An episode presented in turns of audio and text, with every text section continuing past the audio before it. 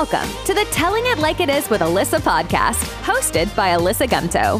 Each week, she will address the elephant in the room by telling it like it is, regardless if you're ready for it or not. From the latest trends on social media to candid interviews with some of her favorite people to navigating life as a high achieving female in her 20s, Alysa brings a refreshingly honest perspective to every episode. With a healthy dose of humor and authenticity, she'll have you laughing, thinking, and maybe even questioning everything you thought you knew. So, join her every Tuesday for a brand new episode as Alysa fearlessly dives into the topics that matter most. So, what are you waiting for? Let's jump right into this week's episode.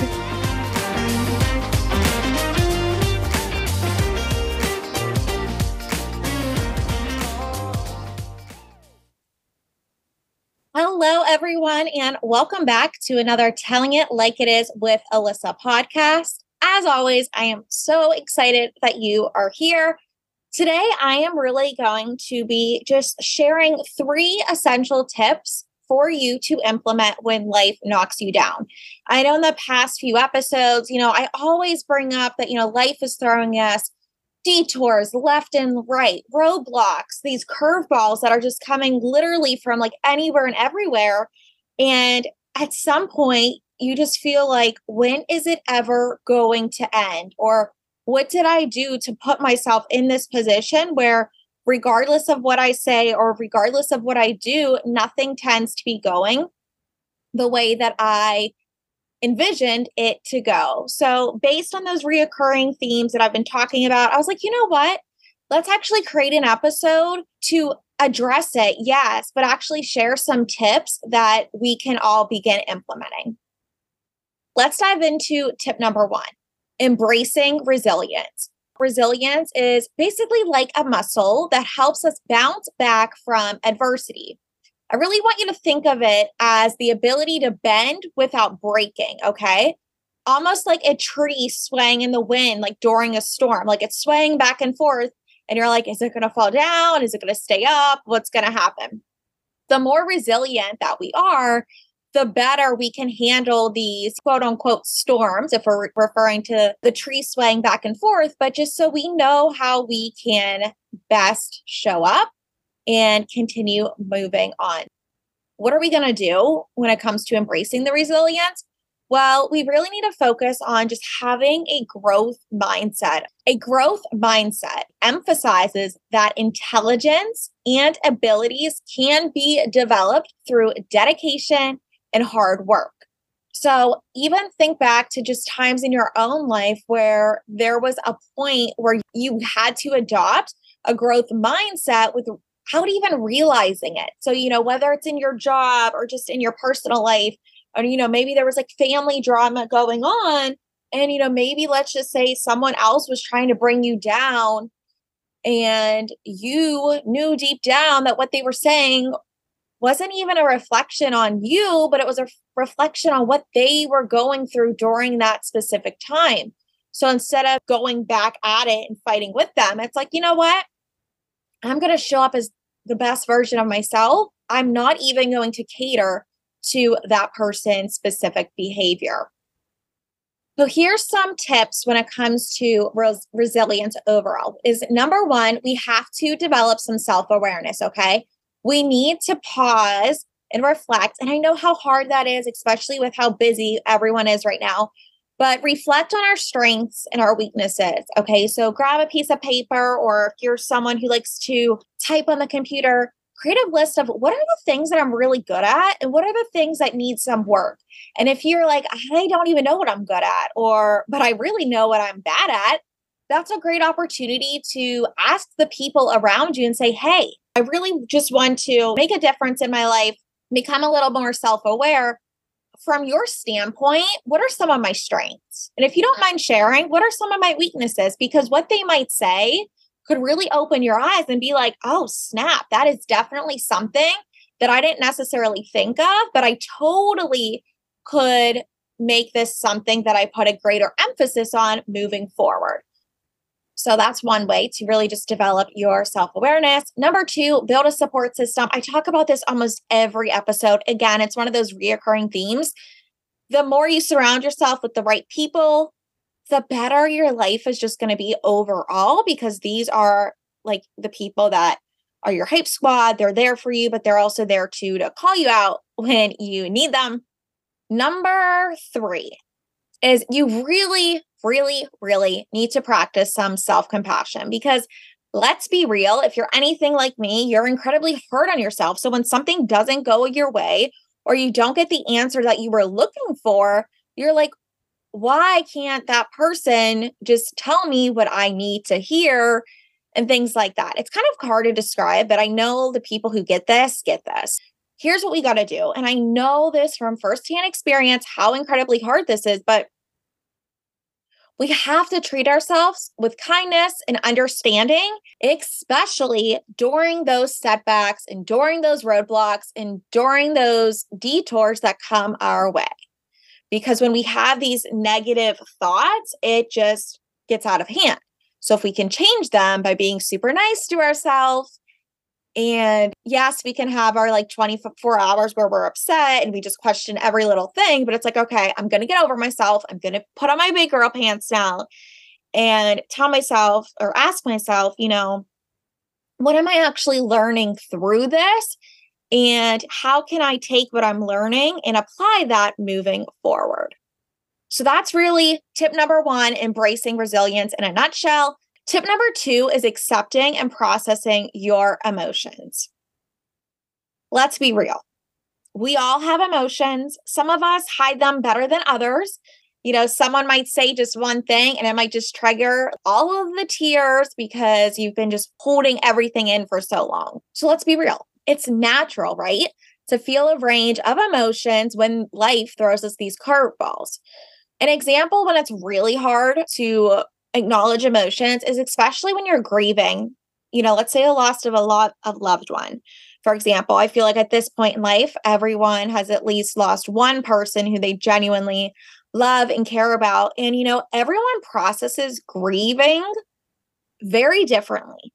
And I think during that time, it's really important to remember that, especially as you know other family members or the people in your living in your house or the people that you're interacting with who also too are grieving the loss of that person everyone does it in a way that feels good to them. So the way you process your emotions and acknowledge them might be completely different than other people but that doesn't take away from the way that you are ultimately acknowledging your emotions and to the way that other people are acknowledging theirs as well. But there's also some consequences, but there's also some consequences when it comes to just suppressing our emotions, right? Because there really can be some negative effects when we kind of just let things off and you know we act like it's not a big deal but let's be real this really can lead to increased stress because again we're not acknowledging and managing our emotions and sadly, it also too can just lead to potential long-term health problems. So when we're not taking the proper time or the proper steps to acknowledge those emo- emotions, it's going to come back and bite us harder than ever, which we never want to happen. So if you are like in tune with yourself and you really know, you know, what certain situations or certain things are being said, knowing how to process your emotions is huge. And I know for me, I am someone who I don't really like to talk about my feelings. I just don't. I never have. And I never want to feel like a burden to someone else telling them how I'm feeling because you never do know what someone else is going through as well. So, what I have found to be kind of effective for me, and this was a suggestion from someone who I know in my own life, but she really encouraged me to write down how I was feeling during a specific time in my life before I went into a very stressful situation. And I will say, just taking the extra 10 minutes to write down my thoughts, to write down my feelings, really helped me when I entered that very stressful situation. So even for you, it's like, okay, if I know if I'm going to have a conversation with someone or I'm going to an event and I know something is going to potentially be brought up, take the extra 10, 15, 20 minutes to get all of your thoughts out of your brain and onto paper. Because I will tell you, It makes a world of a difference because then if we're already prepared and someone says something to us, it's not going to trigger us and we're going to have all of these emotions and we're going to say things that we don't really mean to say, but we're just in the heat of the moment. So take the extra 15, 20 minutes. I promise it will help. And in terms of like strategies for actually processing these emotions, if you're into meditation, meditate. I know this works for some people. I know for some people it doesn't work at all. For me personally, I struggle, and this shouldn't surprise anyone, with turning my brain off. So even if you are someone who struggles with turning your brain off, and if you try and you've tried meditation in the past, okay, like don't force yourself to do it. Find something else. I know for me, I'm really good with like writing my thoughts versus actually speaking them out and explaining them sometimes. So that's where I find just the habit of writing things down can really help. But if you are someone who knows how to shut your brain off, then maybe look into meditations. Could sound, I should say, like woo woo to some people, but go onto Google. There's tons of different ways to meditate. And of course, to go on YouTube. There's tons of free videos over there that kind of walk you through that process. And of course, too, there's nothing wrong with seeking professional help when it comes to working with a therapist and just talking to someone who's outside of your circle doesn't know you from anything and doesn't really have, you know, an opinion necessarily when it comes to a situation that you're involved in and you don't have to worry about them knowing the people who you're actually, you know, talking about or just walking through those feelings that you have with them. They can really give you that guidance and expertise that you need as well. So I've no bad things to say about people getting a therapist. So, we talked about tip number one, embracing resilience. Tip number two, we just talked about, which is really accepting and processing your emotions. And tip three really comes down to taking action and finding purpose. So, the first thing that we need to do is take these proactive steps. So, let's be real every action we take is a crucial step in regaining control of our life. So, here's some of the proactive steps that I want you to take. Is number one, identify the challenge itself. Okay. Clearly define that problem or challenging that you're facing, and then understand the issue is the first step in finding the solution. Number two, set clear goals. I talk about this all the time, setting those smart goals that are specific, measurable, achievable, relevant, and time bound to guide you towards your efforts. Number three, develop a plan. Create if possible. I know sometimes this is easier said than done, but create a detailed plan that outlines the steps that you need to take to address the challenge and then break it down into manageable tasks to make it feel like the problem at hand isn't as large as what it seems. Ultimately, too, I want you to find your purpose. Find your purpose. Find what your meaning is in life, even in difficult situations. Again, I know this is something that's not easy, but sometimes when we're given these tough situations and we question why me, like, why? Why couldn't the situation be dealt to someone else? Because you're learning through that experience. You're learning through that challenge and you're identifying and finding a deeper meaning and a deeper purpose to who you ultimately are. Because let's be real, we all have an undiscovered purpose waiting for us and some of us might not even have tapped into that potential yet, or some of us are still looking for that purpose, regardless of how old you are. You could be 26, 46, 66. It doesn't matter how old you are, but it's up to you to like tap into it. If you're someone who loves writing and you've been thinking about writing the book, write the freaking book. Like, what are you doing? Write it. You don't even know like what the first steps are. Hello, Google literally has everything.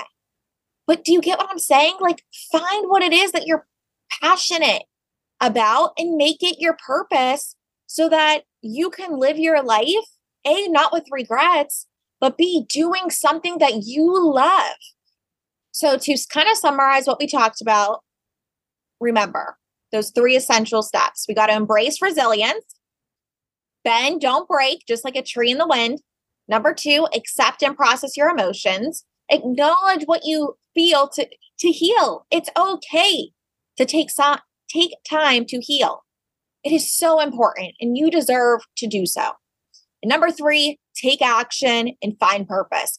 transform those setbacks into comebacks, and you'll be amazed at what you can accomplish. So I challenge you to begin applying these steps into your lives, especially when you're faced with those challenges and you're questioning everything and anything. And remember, resilience is a skill that can be developed. It just starts with you.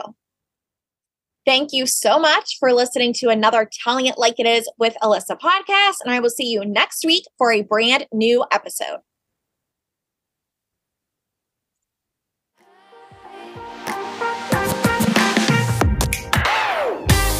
That's a wrap on another episode of the Telling It Like It Is with Alysa podcast. We hope that you enjoyed this week's conversation and the unfiltered perspective that Alysa brought to the table. Don't forget to tune in every Tuesday for a brand new episode where Alysa encourages us to tell it like it is. And if you like what you heard today, please be sure to share this episode with a friend and leave a rating and review on your favorite podcast platform. That helps others find the show, and we greatly appreciate it. Once again, thanks for tuning in, and we'll catch you on the next episode of Telling It Like It Is with Alysa.